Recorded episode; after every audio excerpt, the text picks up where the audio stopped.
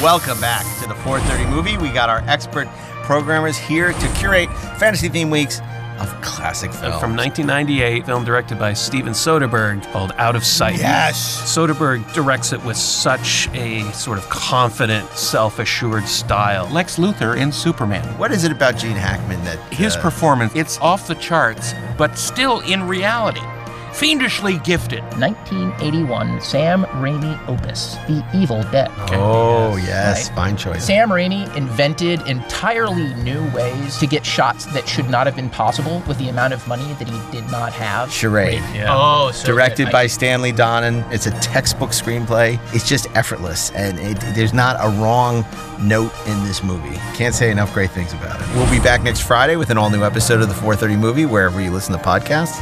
Join us now for the 430 movie. The 430 Movie Podcast is available weekly wherever you listen to podcasts and on the free Electric Now app. Download it today.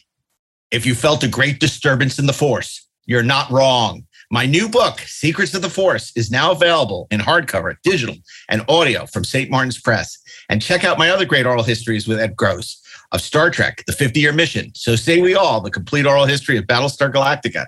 And nobody does it better, the complete oral history of James Bond and Spymania all available in hardcover, paperback, digital, and audio wherever you buy your books.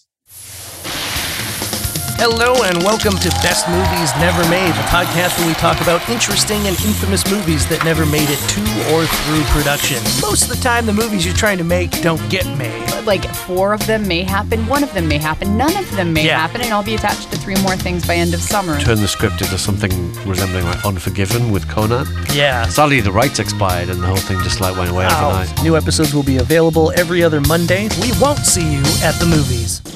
Best Movies Never Made, as featured in Entertainment Weekly, is available wherever you listen to podcasts and on the free Electric Now app. Captain, the Khi'eth, there's a life sign. Someone is alive inside that ship. We need to set course for the Verubin Nebula. Hang on! Keep an eye on your radiation levels. We'll still need to be back in four hours. Whatever answers we find, I just hope they're enough. A ship approaching. She's got weapons locked. Ready to jump. No, we can't leave them.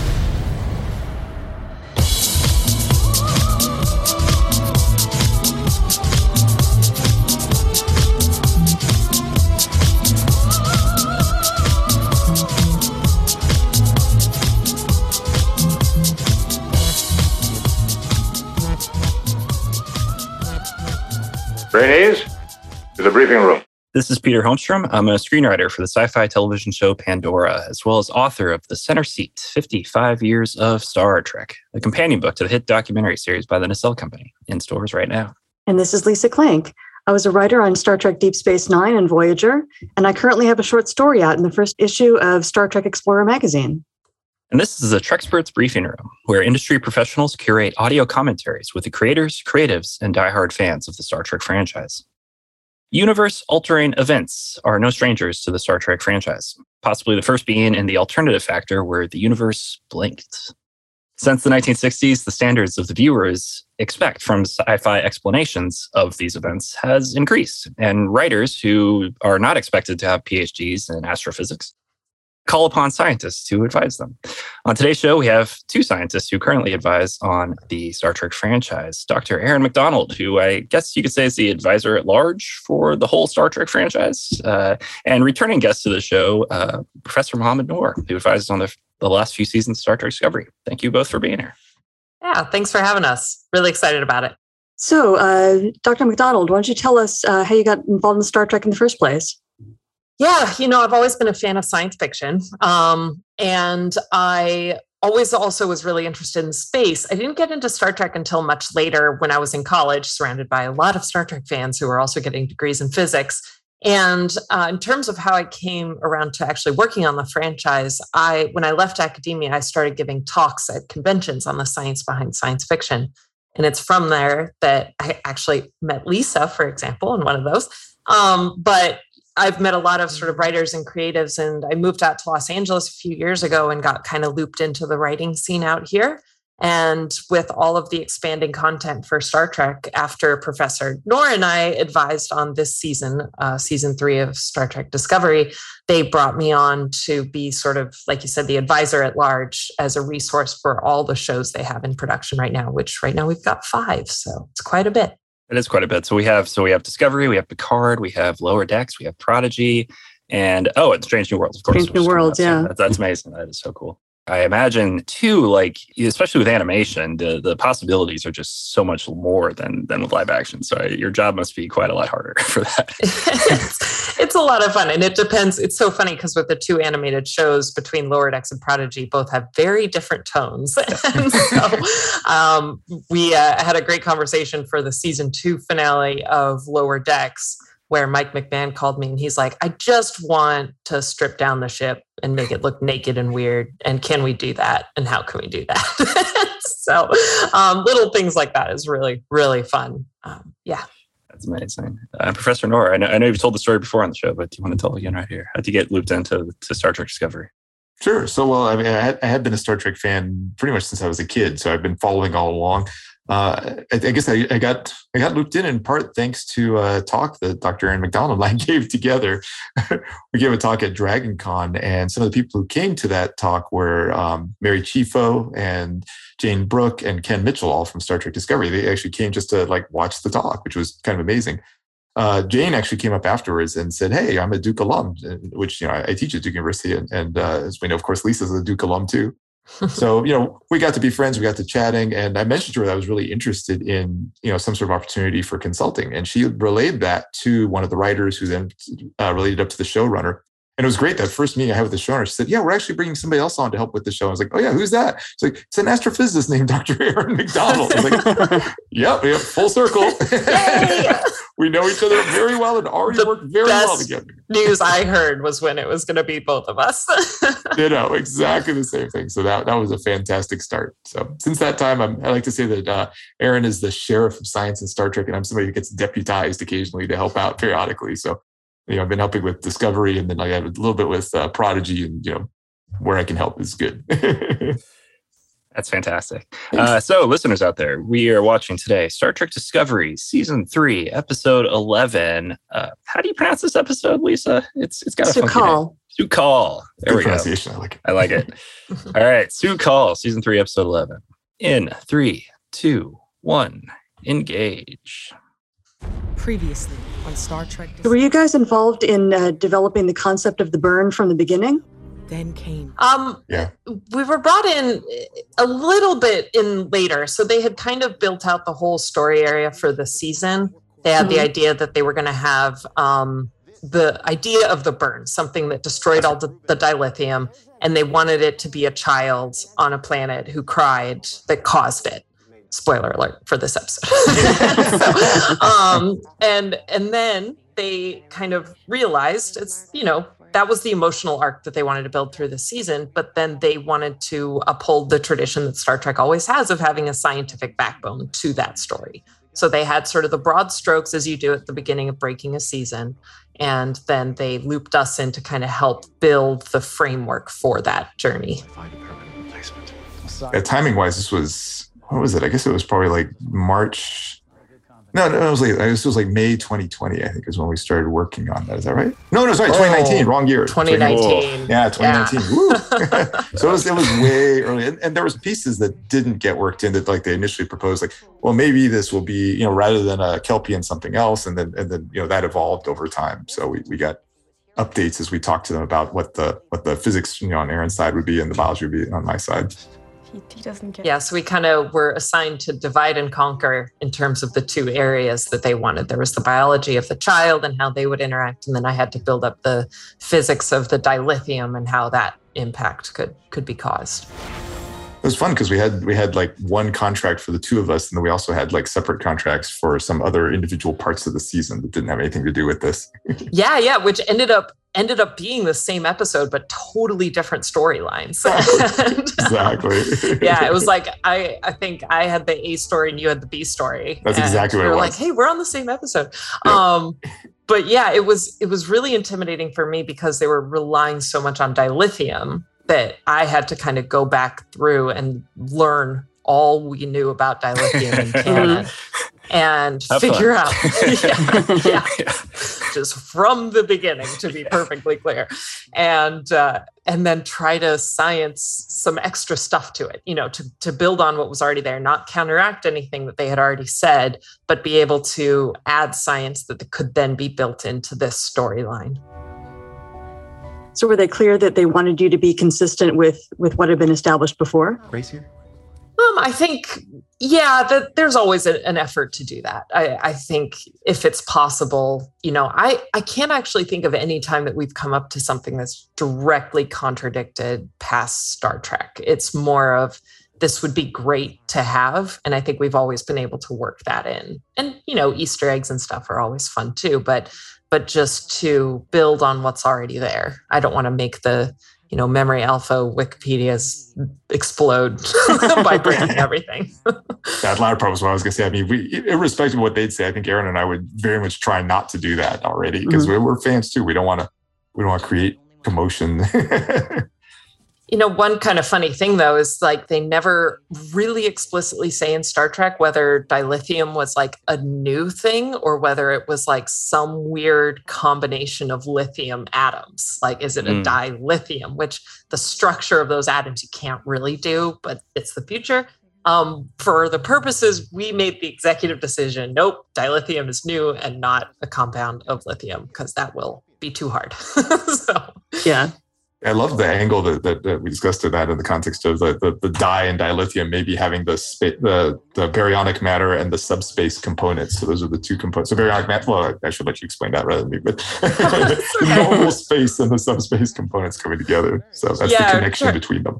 Trying to think of what that where that name then would have come from. And uh, because the burn happens relatively instantaneously part of the season arc is that they are able to triangulate it but only after fractions of seconds. Um, that meant that it had to happen faster than the speed of light. And so as a classic sort of star trek go-to then we're going to throw it in subspace which is you know, Yeah. the, the dimension outside of our normal space. And so dilithium has to then have some sort of subspace component in order for that to happen. So, Erin, there was a quick reference just now to the Verubin Nebula. Yes, you, want to say a comment about that? I mean, I, I'm going to try to not get way too in the weeds with this, but um, originally, uh, and they have this nebula that they're going into right now is the Verubin Nebula, which is high concentrations of dark matter in the backbone that we never, I think, made it into the show or that they talk about at all. That dark matter has the same sort of subspace component that dilithium does. So we invented these like subspace subatomic particles that sh- are shared between dilithium has those as well as dark matter. Um, because in the future at some point we figured out what dark matter is made of and it, and it has this. And so that tied to dark matter then led us to well we had to come up with a name for the nebula. And vera rubin was a famous woman astronomer from the early 1900s who discovered dark matter. And again like many at the time did not get the res- recognition she deserved in the moment. And so this was a nice opportunity for us to give a little nod to her. So it's called the Verubin nebula. That's great. Transport him now. yeah i'm really happy with that. I was very happy they went i was very happy they went to it. I think i- i- again like star trek just has a legacy of of incorporating real science but also Mhm. recognizing the legacy of science throughout our culture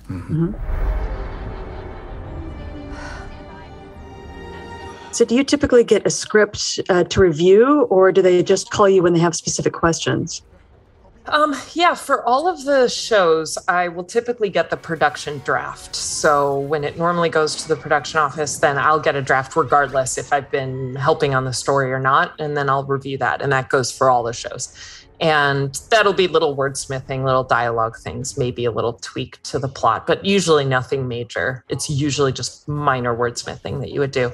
Um, but for some shows, they'll bring me in at the story area, and then some of these shows that I've worked on, you know, for multiple seasons now, will will bring me in when they're breaking the season in the early Yeah. sort of mini room, and um, just to you know whether it's one visitor going in regularly, just to kind of help brainstorm and bounce some ideas around, like you would kind of you know as a member of the writers room just kind of pitching and throwing ideas out and answering questions um, so that that's really fun for me Yeah. Yeah. Because Dr. Erin mentioned for this particular episode, they, they brought us in like well before they had a script. I mean, they were still uh, uh, figuring it out. So we had we had phone calls with with um was with Michelle Paradise and was it Sean Cochran? Was that who the other one was with? Uh, yeah, that was for the other episode. Oh, that's for but the it was. Okay, mostly sorry. for with Michelle for this just one. with Michelle Paradise, yeah.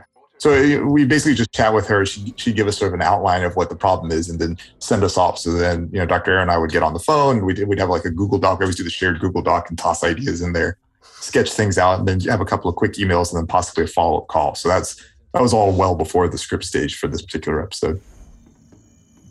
Yeah, um, we wrote a lot of concept documents for them. yeah, we did a few different drafts, and then things would change. It's like, oh, that part's no longer appropriate. yeah, but you know, fair enough. You know that the I'm reading that there is dilithium. Yeah, so they're right now. Then they're discovering this like heavy dilithium-rich planet. They've traced the signal of the burn back to this planet, and they are um, that's inside the Verubin Nebula. And as part of the season arc, dilithium is very, very rare. So they have kind of two motivations here to to go in there and get the source of the burn, uh, solve the problem, as it were. Can you have a planet inside of uh, inside of a nebula? That seems like yeah, I, you can. Okay. I, you can. Um, it, it, just depends what your strict definition of planet is, Ah, right? Because okay, okay. uh, in terms of space, the cycle, life cycle of stars and solar systems, um, you kind of start with a nebula, which is just a big cloud of dust and gas. Nebula is a catch-all for a lot of stuff. And then in that nebula, depending on how dense it is, you'll start to get things accreting, kind of like a snowball effect. That they'll Mhm. get a little heavier and a little heavier. Um, and then sometimes that will, there will be so much matter and it'll get so hot and so heavy that a star will ignite out of that just from the friction and the pressure.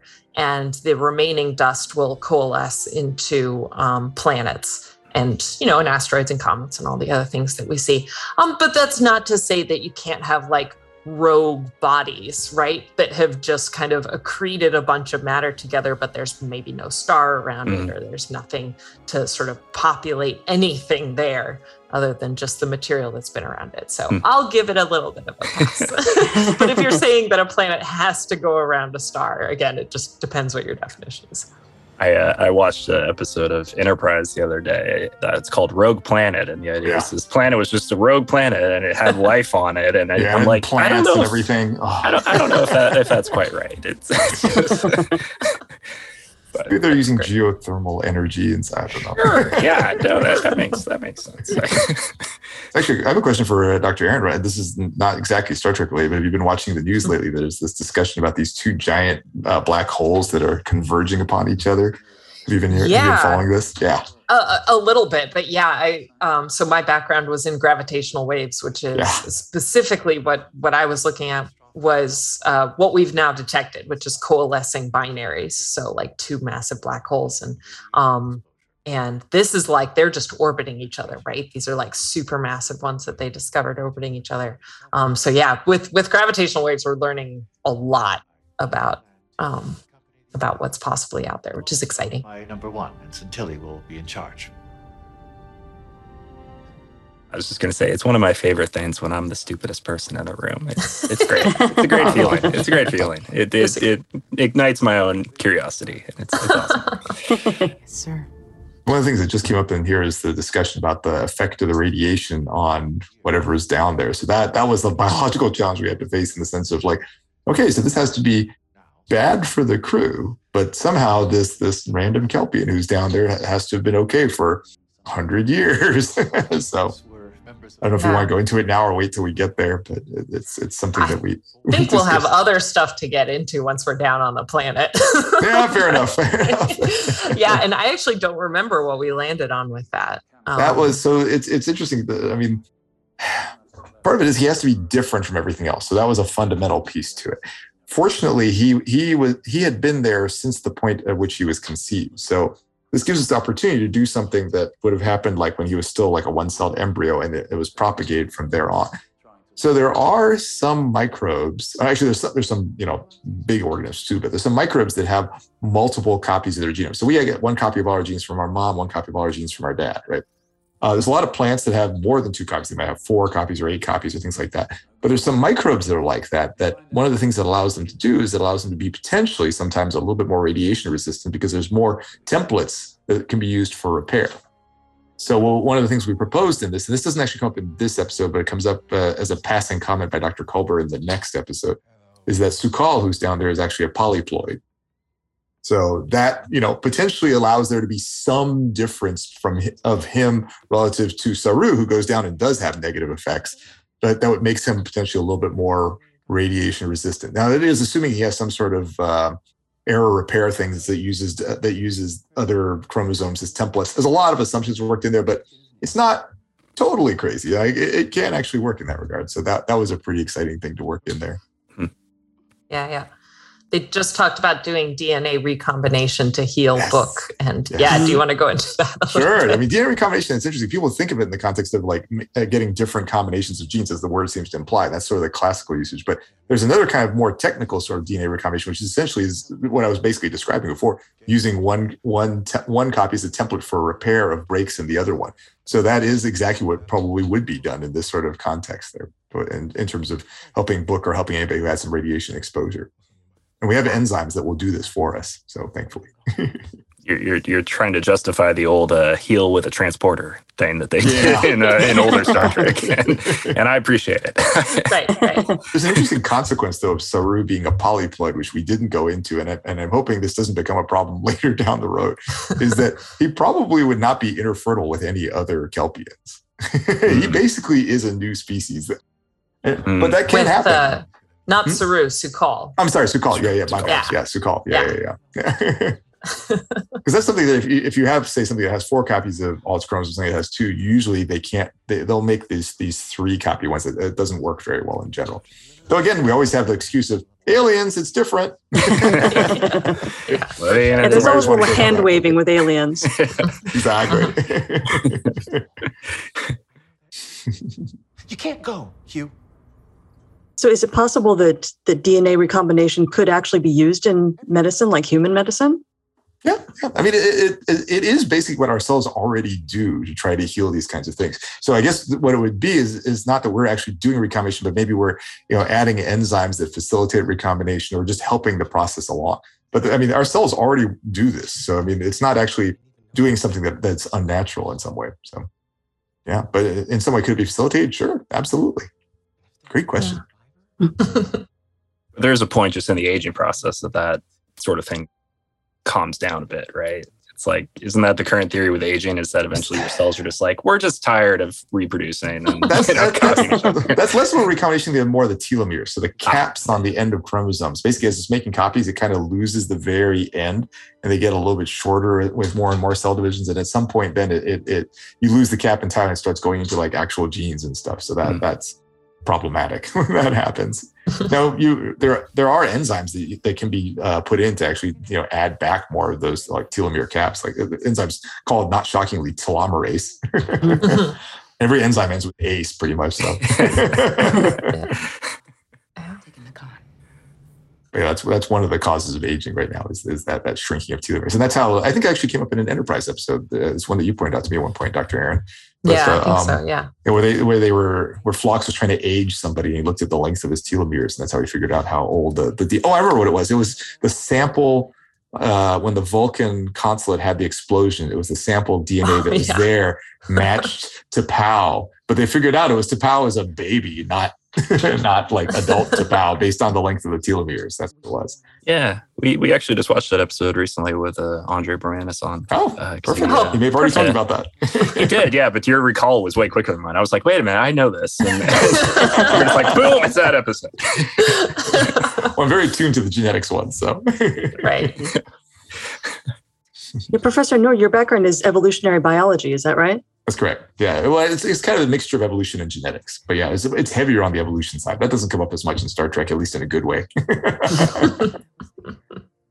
What's this little shiny spot? Yeah, a lot of my research has been trying to understand what are the genetic changes it takes to make new species, primarily using fruit flies. Mm. Which is useful when it comes to developing new aliens now. that one little line about polyploids, you can it's gonna live forever in, in classrooms. Polyploid is now in memory alpha. I love that. That's awesome.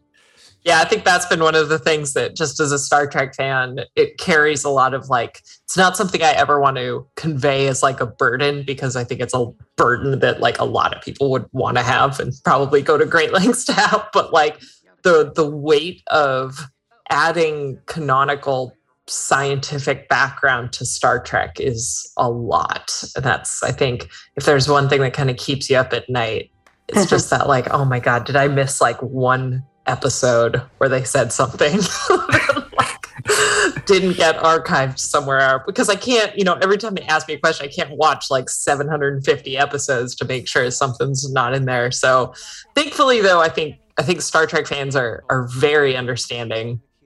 They are very com- compassionate and they understand the enthusiasm. And also, if anyone does start to get very angry, it's not like there hasn't been a legacy of like other missteps. So very true. Very true. Yeah, yeah. oh man. To get you in the life sign. Shields at 35%. So, are there actually medications that can help you uh, if you know that you're going to be getting uh, exposed to radiation? Know the answer to that. I'm sorry. oh, well, like yeah. what's interesting, like sunscreen, for example, is kind of that, right? That That's true. it's ultraviolet radiation, and I've done uh, this preventing it. Yeah. Yeah, yeah, I've done these like kind of fun science museum uh, experiments quote things where you can see the radi- uh, ultraviolet radiation hitting your skin and then you put sunscreen on and you see that like it's totally blocked Ooh, and wow. then cool. the S- SPF just t- uh, talks to like how long the effectivity stays. Mm. And so um, you have like your skin based on like the melanin content and other things will already give you a predetermined time that you're resistant to ultraviolet radiation. And then the ultra and then the SPF level will like boost that um, when I did this, because this was a museum I was working at, so they had kind of the staff play around with the different aspects. Um, mine was eight minutes because my genetics are from like North Scotland. And so I can last for eight minutes in the sun before I start to get the effects of ultraviolet radiation. So, yeah, knock out that go. SPF 100. SPF linear or is it log? It's log, I believe, but I might be making that up. I'm recalling a long time ago. I think it's log. gotcha. It was actually one of my favorite things from uh oh that's Doug Jones. Uh, one of my favorite things from a, a different uh, different series, uh, uh, The Expanse. There was an episode where like someone has to spend a long time in space without Yeah. without any protective gear on, and when she uh, comes out of it, you just see her skin is just covered with burns because there's just there's so much just ambient radiation just in space that we we just don't even think about. Yeah, that was great. That was like it's something that's so overlooked when you talk about like going to Mars, for example. Yeah. It's like there's there's other problems, but radiation is a big one. uh, that's not something we're quite ready yet. No, I'm funny about how the, the cold isn't as nearly as bad a problem as people make it out to be. People make it out like you're just going to turn into a cube of ice. Like, no, because there's no conduction, right? It's it's just it's, it's just space, like it says. But Arnold having his eyes pop out, it looks so cool. That's obviously Total true. I always love to see how science fiction handles moments in a vacuum in space because everyone kind of does it differently. I think the most intense one I saw was uh, in the, uh, I don't want to spoil anything, but it was in For All Mankind. Mhm. They had Yeah. a moment where they were exposed to space and it was brutal. yeah. Yeah. Um, I will say we did not science any of the species changing appearance that is happening on the dilithium planet right now. Yeah, we had, uh, well, Mohamed joined us on uh, the episode of uh, Genesis from The Next Generation, where everyone goes through massive, uh, massive changes. It's like, I don't know how any of this works. That's Spider Barclay, right? Oh, so good. So good. I love Yes. it. yeah, awesome. That's so funny. Spider Barclay haunts my mind. I really, where's that figure? I want that action figure. Playmates, get on that, please. I love it. Actually, uh, Dr. Erin just recently gave me a, a half lizard Tom Paris one. yeah. I'm actually right behind me. Mine's right over there. Yeah, mine's like, it's right behind this blue screen. Can I see? I uh, is it, can I see it? I want to see it. Oh, Can you okay. grab it? Mine's, Okay. mine's, I got mine mine's too. readily available. Uh, he's got it. That's so cool. Oh, man. yeah, I was like, because threshold is just something that like both of us are always asked about, you Yes. know. Oh, I'm and sure. So it's it's like so close to my heart in a weird way. I did the uh I did the Star Trek podcast with um Oh my god. Oh Yeah, wow. Look at that. it's so funny. That's awesome. I love it. That's so cool. And uh, I I opened my action figure. There's Ah. actually three little lizard babies in there. Oh, that's amazing. I so love good. it. You kind of Uh, see them in the in there. Yeah, That's- that's so great. great. Oh yeah. Oh yeah. So you mean, you mean you mean Tom Paris's and uh, Kathryn Janeway's children? Yes, they Yes. are. They are. Yes. So actually, Yeah. I was I was pointing out to somebody we don't actually know it's both their kids because we don't know that those are our um uh, we don't know that there- there's some salamanders that are essentially unisexual. So maybe like two are Janeways and one's Paris. That's a good point. That's a good point. Wow. If we start trying to science threshold, we're gonna go down a dark path. real Yes. quick. Yeah, we all do that now. A dark but glorious path. yeah, right, exactly. yeah. I love that flying thing there. on Yeah. screen That's a cool design. Yeah. That's a cool design. Yeah. This whole planet is really. Uh, the production design is terrific. It's like no one wants that door to open. yeah, being able to kind of create this hollow world that's kind of all born out of someone's mind and memories um, is just a really cool concept. Mm-hmm. Really familiar. It is such a benefit that uh, you know wasn't in Star Trek really before 2009 was just the ability to to to have your imagination really come to life in this way, just through Yeah. the aid of computer graphics and and uh, digital technology. For sure. And we're um, just meeting Sukal here, but one of the things that drew them to this planet was hearing this lullaby all throughout space. That that was kind of the signal that they were triangulating.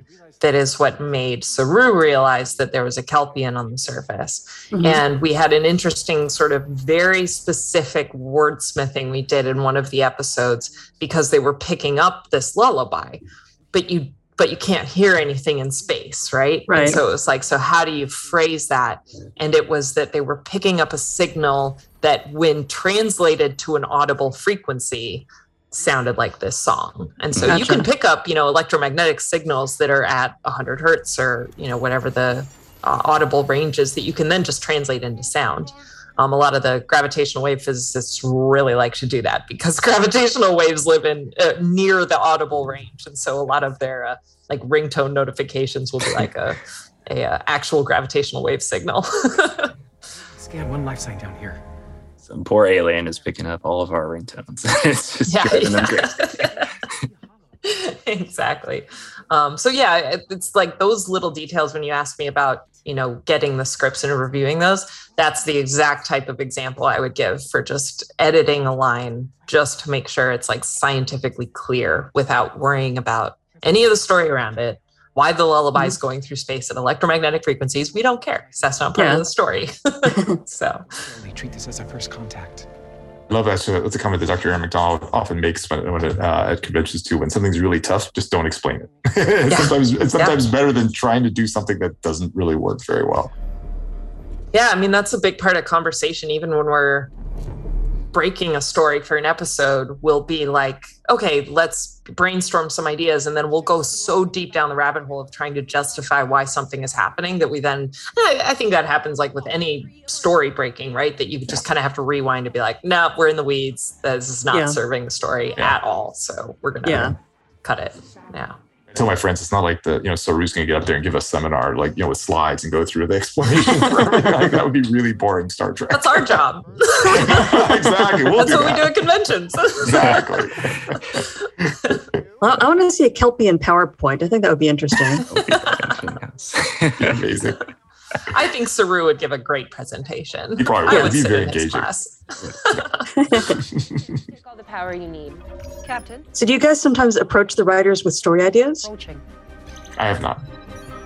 No, not really. Um, other than just kind of in that pitching early ones. With these, uh, you know, Star Trek now is so different from what it was mostly in the episode orders. And so the fact that we only have 10 to 13 episodes, most of them are 10. I think Discovery's had 13 in the last couple. Um, there's not really room for that. Right. You know, it's very uh, serialized stories that they map out the whole season before you know it's really even broken. But um, but that said, I think you know we mentioned the other episode that we worked on with Sean Cochran. Um, was it episode eight? I was wrong. Five. Five. Thank you. Um, I trying Episode- was the name of it. Thank you. See, this is why we work well together. Um, that that was more of like a generic idea. Like for me, with this with the science role from the astronomy side, Sean literally was like, "Hey, let's come up with a space disaster. Here's here's the boxes we need to tick." And so, in some sense, that's pitching story, right? Mhm. That we can come up with what that would look like and how that affects the plot, but um but i'm not coming in saying like guys let's do a space disaster Right. so yeah Maybe not. Which is part of the shame, really, of modern television is that you lose the opportunity to have like a, a freelance script from from the science advisors or from you know whomever out there. I mean, eh, we yeah, so many uh, great writers today got their starts. Uh, you know, Naren Shankar, Andre Bormanis, right? That's they got their start first as science advisors and then uh, writers after that. Yeah, and I will say, like, both Naren and Andre have been very generous with me in helping mentor me into like those next steps because the landscape is so different, and Mhm. knowing that that's kind of the path that I wanted to go down. Hmm. Um, they've given me a lot of great advice. Like, for example, you know, I I get to shadow the rooms um, for some of the rooms that going on a regular basis and just watching a writer's room, learning, you know, learning a lot about that process. Uh, that's something that, at the very least, it's like I feel now after kind of two and a half years of learning and studying and really being in the room, even though I might not be in a position where I can pitch for the show that I'm on right now, I do feel like prepped to be a staff writer in a Yeah. science fiction room. You know, it's like Right. I understand the process really, really well at this point. And so that training is still there. But like you said, the the absence of doing freelance pitches and having a 26 episode order to have that bandwidth, yeah, because as always, getting assigned your first script is a big leap in the industry. And so Yeah. You have a story that just won a competition or got to be a finalist in a competition right now, right? Yeah, I mean, I, I've been really kind of spending the last year or so really refining my own stories and, and learning how to write myself. And uh, it's been great. It's exciting. I really hope to follow in the path that, that those other science advisors have gone on. There's a there's very few of us out there who got our start in this industry as science advisors for Star Trek. Yes. So, yeah. You're right. I mean, there there has been an established path for that, so it's it's good that they're uh, kind of taking you in hand and, and showing you how it's done. yeah i'm really really grateful and honestly like once i i kind of looked at it from that perspective it's very clear how that path can be made you know Mhm. and that's where i said i feel really strong at this point that i'm well on that path and you know ready to walk into a room if, if that opportunity came up and so um yeah it's it's really great i'm really grateful for it Wait. I'll tell you what, this creature here is creepy. Yeah That's exactly what I was about to say. I'm, I'm, I'm not a fan of worms particularly. That's, uh, but yeah well we're I'm good. we're I'm good. pontificating on uh, a career growth. We're also watching Burnham like, in a haunted house of horrors. Oh boy. Yeah, no, this is a really good monster. It, yeah, no, it is. It is. really good. Very compelling. I, I I forget. Was this was this the season that was halted because of COVID, or was this um was that the, net, the They were next season? almost like they, I think they'd done most of the filming, but they still had to do the editing and, and things gotcha. like that, and add the music and stuff like that. Gym class planets within five. Yeah, principal photographer, principal was all done. Um, And then post got held up slightly, but actually it kind of Discovery though I think was the first one to come back, Right, kind right, of right, right. Uh, for season four. It was Picard, is- I think. That, that's the one that got really halted by COVID. Yeah. Okay. I think, I think what ended up having is Lower Decks jump Discovery in terms of the launch Yeah. date. Because I think Discovery was going to come out before the first season of Lower Decks, but then it, it ended up getting swapped. Gotcha. Uh, I could be wrong about it, but that's my recollection. Yeah. Red alert! Shields up! Uh, we have Osira getting there now, I guess.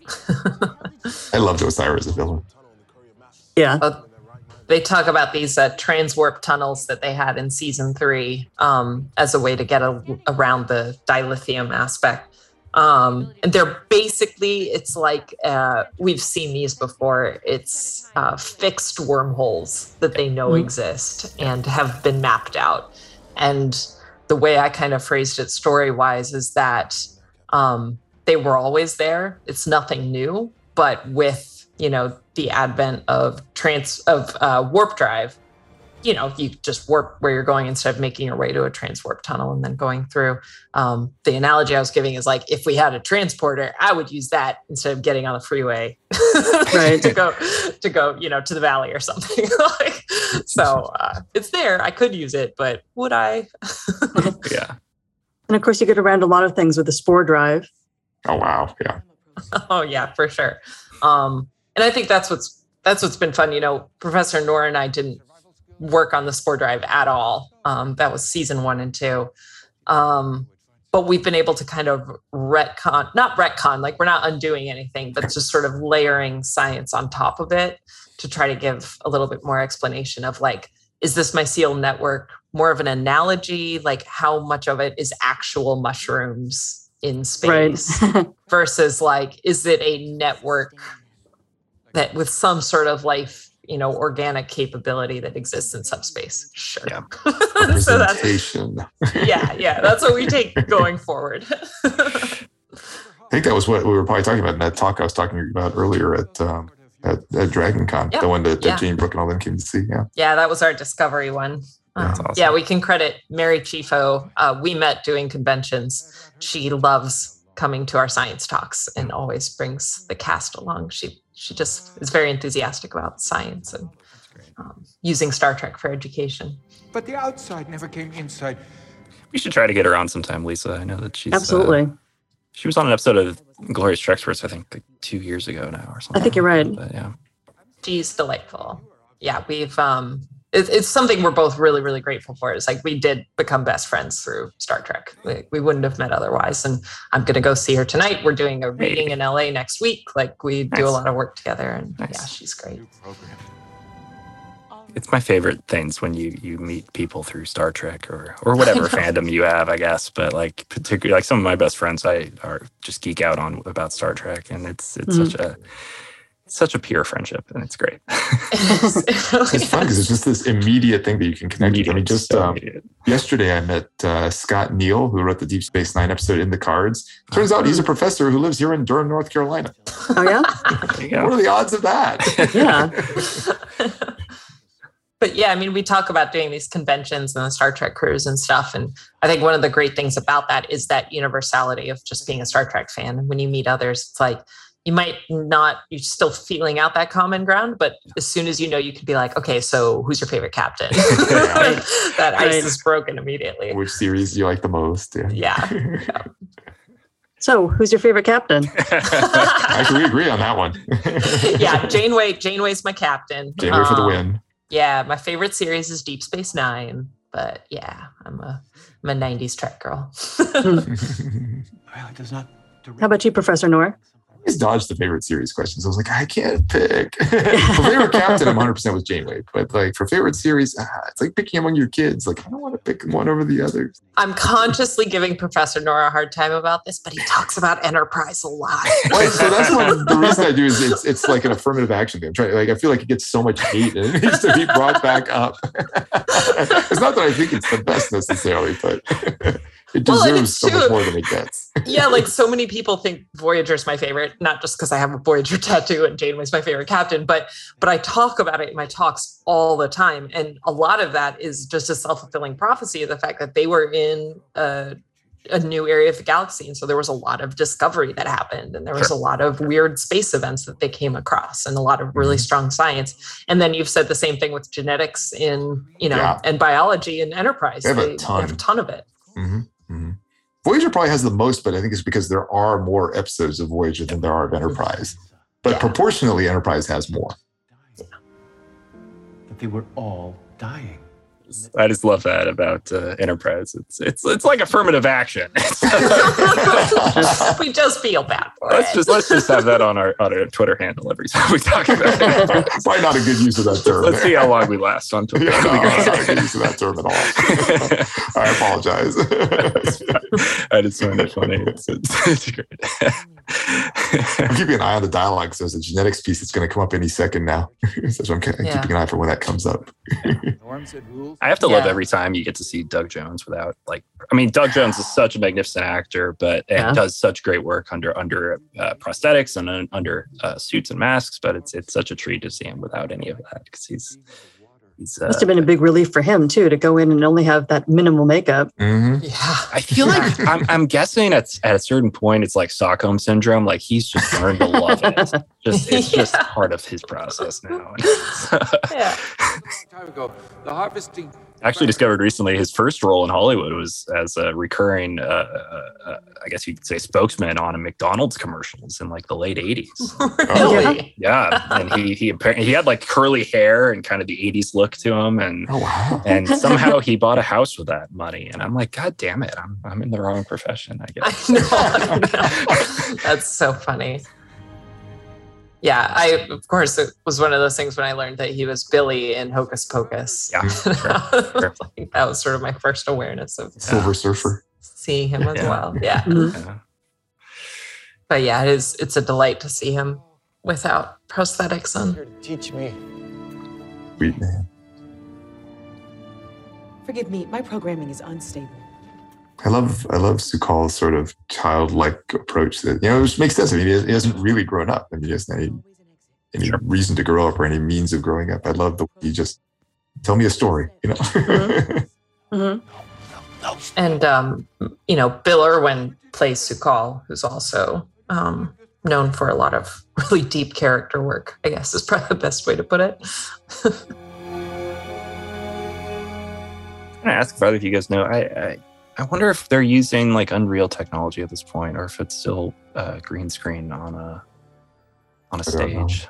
That's know. a really good question. I know I know they made that full transition for season 4, but I don't know if Okay. if they were able to if they had access to the AR wall yeah. at any point later on in this season. Yeah, I mean, I imagine if, if this was filmed in 2020, it was probably still kind of under lock and key at, at ILM.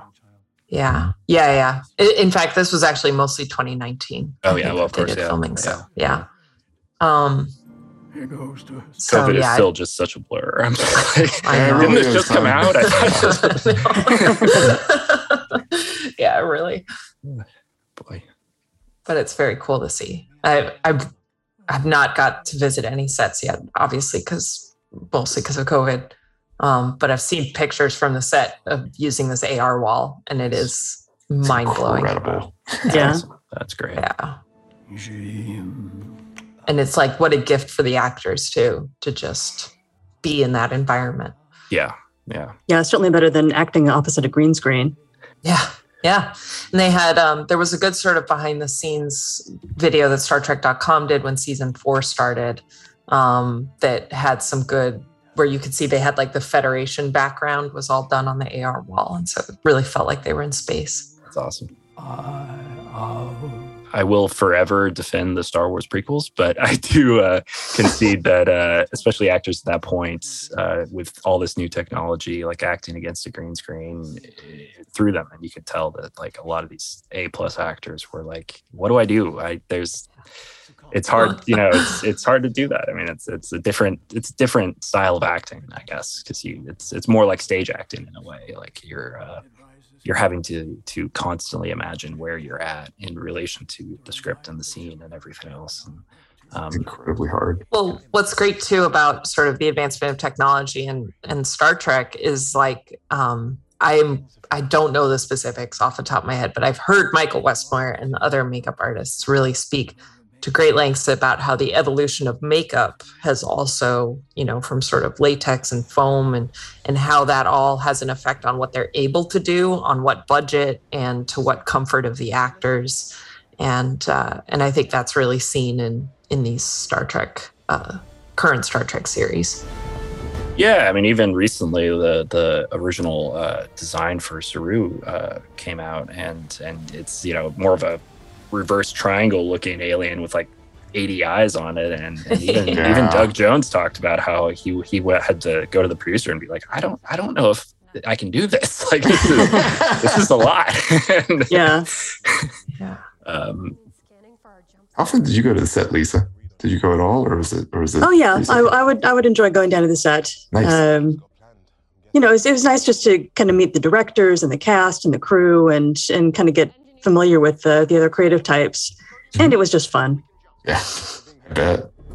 It's Osira. Well, and it was all local too, right? yes, it was on the same lot. Yeah, so we Oh, just yeah. basically had to walk across Paramount, and there it was. Yeah, that's awesome.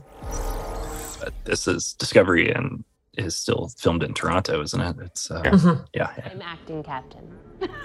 wonder maybe I missed the thing where were, where this was going to go. I'll just mention it now because I'm not sure if, if it already happened or if it's going to happen. But uh, one of the things that uh, Dr. Culber says in talking about Saru is that it seems to have gone through some sort of epigenetic modification, and and that was something that we specifically added in there because usually when you have exposure to radiation, what what most science fiction does is they say like, oh, you have a bunch of mutations, which I mean, yeah, that can happen. But the problem is the mutations you get in one cell are not going to be the same as mutations you get in every other cell of your body. So it's it's you know if you're just scrambling things around, you're not going to suddenly become a salamander or turn into a spider or any of these things like that. It's going to be it's going to be like cancer and death. That would be the result of that.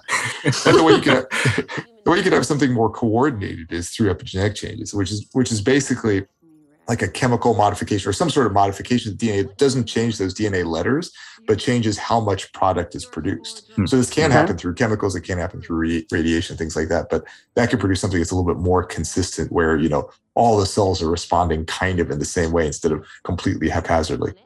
The analogy I like to do is, I like I like to say is, you, you can imagine like uh, a book, you know, the words in a book being like your genes, and how loud you read them is how much pr- uh, product you're producing. Mhm. When you have an epigenetic modification, what's happening is you're essentially like striking out a word. So it's still there, you can still see it, but you're not reading it as you read it. You should basically skip that word. And it's, it's also saying like the, the words are still the same. Yeah, the words are still Right. there. But it's a different accentuation of, of these various Exactly. words. So it's how loud you read them or whether you read them is altered by whether you strike them out using this. So a human couldn't turn into a cube of salt. No. which, I, which I think is what they did in an episode of TOS. Oh, was it that TOS thing that Yeah, that it's he like that thing? Yeah, crushed that was hilarious. Crushing the cute girl into death. Yeah, that was sad. oh, great. The cute, creepy monster's back. That's, Yep. Thank you. So this is this is the piece now with that. So that epigenetic modification, what it did is it it um, as he grew, his vocal cords were different Mm. from a normal Kelpien. So as he screams, what what ends up happening is he's screaming fundamentally different from everything else, and screaming. And this is the part now where it connects to Dr. Erin's piece. He's screaming at what would be the resonant frequency of dilithium, which you know, mm-hmm. presumably no other Kelpien. I'm assuming that on Kaminar they scream sometimes, and like there aren't burns happening all the time from those. Whereas on the, in this world, because of that change, he's screaming at that resonant frequency, which maybe potentially separates this the normal space and subspace components of dilithium. Yeah, yeah, exactly. So resonant frequency, I think people have heard it's the sort of finger on the wine glass, walking, uh, breaking step on a bridge. You know, when you start to sway it with your steps, you're hitting that resonant frequency and it's accelerating. And that that can happen with atoms and molecules as well. They have resonant frequencies, and if and so extending that, if you were able to uh, vibrate them at the resonant frequency, they could fall apart and destabilize. And so this idea that the dilithium crystals um, the crystalline component basically shatters when it's hit with this resonant frequency Mm. because it's just amplified and amplified until it just falls apart. And so when he screams and you saw that sort of shockwave come off the planet and hit the ship, that was that's uh, hitting them at a resonant frequency that then affects the dilithium, which I don't think did this ever make it into a line. I think maybe one or two lines. Yeah, no, I, I think I think it ended up getting. I understand because again, this, the Saru Yeah. PowerPoint presentation didn't make it in. yeah but it, you know but none of that's a, a bad thing again you try to keep the pace with the story and i know like i think it's the next episode where Culber's kind of going into more detail I mean, there was just one, it was like one or two pages that we just edited over and over and over again to try to find that balance of technobabble to story because Yeah. you can because especially when it's happening at the climax of one of the acts and it's like you want to keep that pacing and it can just fall like a hammer if you get too in those weeds so they didn't they didn't include a lot of that none of us have a hard time about that i Totally think what's fine. been great is that we were able to cr- create this backbone of science um, Mhm. for this whole plot and so I, I mean i had a lot of people reach out to me who who were really grateful that it wasn't just wavy magic that those little snippets of technology and, and scientific language that got thrown in there was like all right i buy it that Wasn't that works. midichlorians? Hey, oh, yeah. Just teasing you, Peter. Metachlorians make all the sense in the world. God damn it.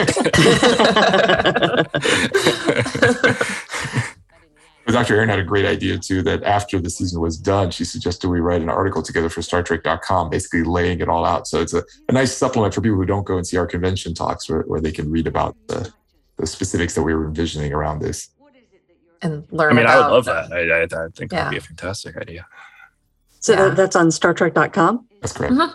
Yeah, if you just search for the science of the burn, Star StarTrek.com, it'll be there. That's the name of the article. You can learn about subspace particles and or subatomic particles and uh, gluons, and uh, I think we called them complex subatomic gluons or something.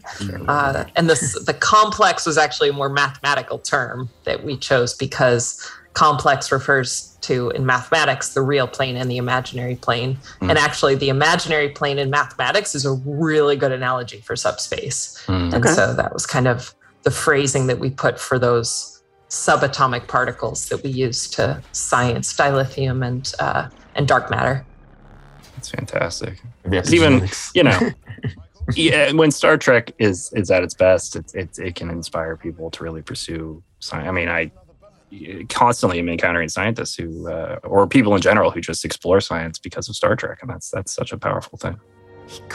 Yeah, and it's a lot of people we meet at these conventions are are exactly that demographic that you know either Mhm. had a bad experience in school or were interested in doing something else, but still have an interest and a passion in, for science that just want to hear a little bit more, learn a little bit more about it. Yeah. Then something must Here, I think you're is where they're talking about uh, his cells acclimatized to the radiation and and Hmm. what you were talking about, so the epigenetic changes. Osira. He might be about to say that, or maybe just I, I wasn't following carefully. He might have just said that. If we leave Sukal alone, it is only a matter of time before the burn happens again. With your xenoanthropological It's always great when we've got good company and a good episode. exactly. exactly. Yes. You have a connection with them. Osira is here. My responsibility is to discover and her crew. So, do you guys watch other sci-fi shows? Oh yeah, totally. I mean, I, uh, I've watched the, all of the expanses you mentioned earlier. Mhm. Um, Yeah. Why does it have to end? I know. I know. Right now, I'm going through Station 11, which everybody kept Oh, on yeah. saying is uplifting. I have to say, like, it is not uplifting. It is good. but it is not. I don't know how people came away saying this was uplifting. Like, no, not in the least. but it's very good. Yeah. Yeah. Uh, likewise, I finished The Expanse. Um, I went back and uh, I hadn't, I had, like, season two of Lost in Space kind of came out, came Oh, yeah. and went when I was in the middle of other stuff. And so I totally forgot about it. And then season three happened. And I, so I just finished season two of Lost in Space, which is really Oh, fun. We're watching season three right now. Adam and I are actually- we just watched an episode last night. nice. Um, but yeah, I I just I yeah, I love science fiction. I love really character driven stuff. And you know, I do think we were talking about what's what we're missing with having those longer seasons is those like slice of life episodes. Mhm. And those kind of stories I really love. And when they're able to weave that in really naturally, and I think Discovery does do a good job now that the characters are settled. We do get moments where they're hanging out in the mess hall together, you know, or um, and uh, and the Expanse did that great too. When they kind of all sit down to dinner, I'm always like, oh yay, they're all friends. Yeah. Until I- the I next just- catastrophe, that is. exactly. We all need a little bit of a breather. It's fine. It's very true. It's very Of true. course, earlier we saw we both saw Battlestar Galactica, Firefly, all the all the, the, the big ones you'd expect too. Mhm. and you mentioned For All Mankind, which is one of my favorites. Man, that show's good. Yeah, I'm angry with myself that I slept on it for as long as I did, but I'm glad I found it. Um, it's like one of these alternate history um, shows, and yeah, high Mhm. recommend. It's unbelievably good. Yeah. Stamets, what's happening down there? Stamets? I won't help you. You can't use it without me. What you want is irrelevant. No, please. These are very menacing aliens, also. Yeah. It- it's interesting. Not quite as creepy as the monster on the planet, but uh, still pretty pretty creepy. Definitely. creepy. It's interesting. There's a lot of uh, like genetics and biology that come up in the episode outside the parts we talked to, and people often assume that like I had something to do with it. Like, nope, we pretty much just talked about the burn aspects, and we didn't talk about the other things that, that just came in there. But I have to say they did a really good job. But I guess they just they just knew it or they looked it up themselves. Yeah, and they did. I remember because when I was brought on for the whole franchise, I think they were just wrapping season. season 3 So it may have been right before they were filming this. And they just threw all the scripts at me and they were like, please read these really fast and make sure we didn't screw anything up. and I think we did go in and do some like ADR little fixes here and there, but nothing, Yeah. nothing major. Yeah. There's one ADR I think they ran by me, but I remember actually trying to play in the episode, and I can't even hear it. So I mean, I remember where it was exactly. and I played it really loud. I'm like, maybe it's there. They said something. Your jumpy thing. Big fans of leather. This this uh, these Yes. people here apparently.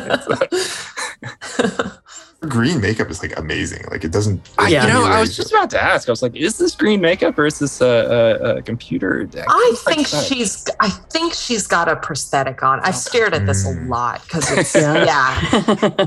I think it's like a minor, like her jawline or her cheekbones or something they've done with the Orions to give them a little bit of a prosthetic to make it blend in and make them stand out as a little clear, not just painted humans.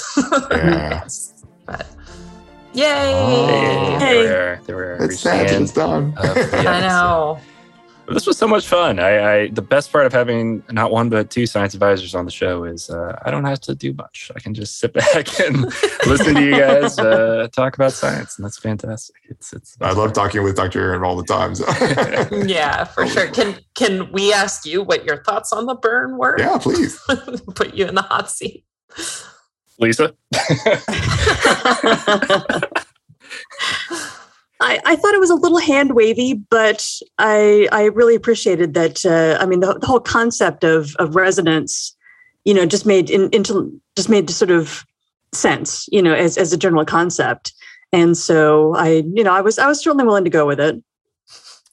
I, I too agree. I, I definitely loved hearing you guys talk about it. That was the best part. And uh, I, I, I kind of disagree, though. I think it would have been better if they'd uh, uh, gone a little more uh, into detail about it in the shows itself. Um, um, but that's just me. And I, I definitely hear the note on the other end. I think there have been times in Star Trek's history where they kind of get bogged down a little too much with technobabble and, and it can alienate a, a certain uh, amount of the viewership. So I, it's a fine line to walk. And I don't know what that, where, where that line is particularly, but anyway. No worries. Um, no, but I yeah, I, I think we're uh what I'm glad is that there is an explanation there that I think, Yeah. and like you said, the resonance stands out. I think a lot of people hear that and they're like, okay, like I, I kind of get that enough Right. that I can understand that. it's a cool explanation and it definitely it harkens back a lot to i think um, early trek too the, the, especially the tos era it was often a single entity that that was responsible for some massive you know godlike powers or whatever and it's uh, so it's fun to it's fun to have that come back because i know like especially in the next generation through you could say enterprise they kind of go away from that a bit with q being the big exception but it's like it, it, it was more about the specific alien um, as opposed to uh, you know the big the big uh, uh magic like creatures Apollo and Trelane and all those guys. Yeah. yeah, for sure. um yeah. so uh what what's next for you guys uh more star trek i hope and uh, Or Star Trek. more We- Star- we Yeah, more Star on- Trek. Okay. Uh, no, I was going to say we worked on season four of Star Trek what I was gonna Discovery, so we're in the middle of that. Um, and uh, all all the Star Trek is coming. I think we're reaching a point. In fact, maybe starting now, where there's not going to be a break for a really long time Yeah. of any Star Trek. Um, so that's a wonderful exciting. time to live. yeah, exactly. And then, yeah, for me personally, working on my writing, um, I'm like I said, I'm producing a staged reading we're doing here in LA next week, and then um, I'm producing a short film that I'm making with Mary Chieffo this year. So stay tuned for all that fun adventure. I mean, for me, I'm continuing. I mean, aside from my work at Duke, which I won't talk about that. But aside from that, my, actual job, I have I have my um, video series, the BioTrekkie Explained series, and and after season four of Discovery finishes, I'll bring back. We actually have already started recording, but I'll bring back uh, Jayne Brook, who played Admiral Cornwell, and we'll do our BioTrekkie with the Admiral series, going over the science in season four of Discovery. So that'll probably launch end of March. We have to wait till the season ends before I can launch any of the any of the discussions on it. So. That's And we can find that on YouTube, right? Yep, that's right. Thank you. If you just search for BioTrekkie, B I O T R E K K I E on YouTube, it comes right up. Awesome. And Dr. Erin, if people want to get in touch with you, are you on social media anywhere? Yep, mostly on Twitter at Dr. Erin Mac, D R E R I N M A C. I will answer your science questions and some of your Star Trek questions if I can. no spoilers. yes. Not both at the same time. yeah, exactly. That's fantastic. Well, thank you very much for being here again. Um, and listeners out there, if you'd like to get in touch with us, you can find us at Inglorious Trek on Twitter or at Inglorious Treksperts on Facebook or Instagram and at Treksperts BR on Twitter and Treksperts Briefing Room on Instagram. Just created them last week, so hop on board because uh, love the followers. Um, and uh, if you'd like to give us a subscribe on Apple uh, Apple Podcasts and rate us five stars, it'd be much appreciated. Um, and before we go, we definitely want to thank our sound engineer, Mark Rivera, for making us sound fantastic, as well as everyone at Electric Entertainment, including uh, Natalie Miscali and executive producers Dean Devlin and Mark A. Altman. So for Lisa Klink and myself, want to say thanks for joining us. And the briefing room is now closed.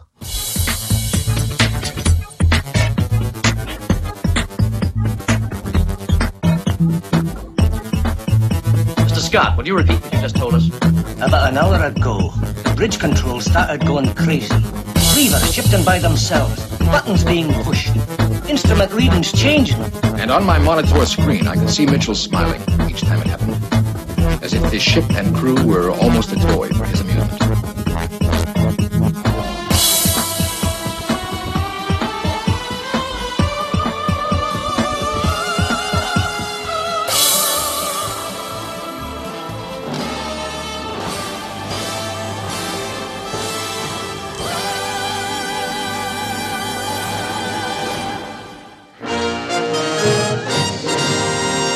This show was produced by Dean Devlin and Mark A. Altman and is an Electric Surge Network production.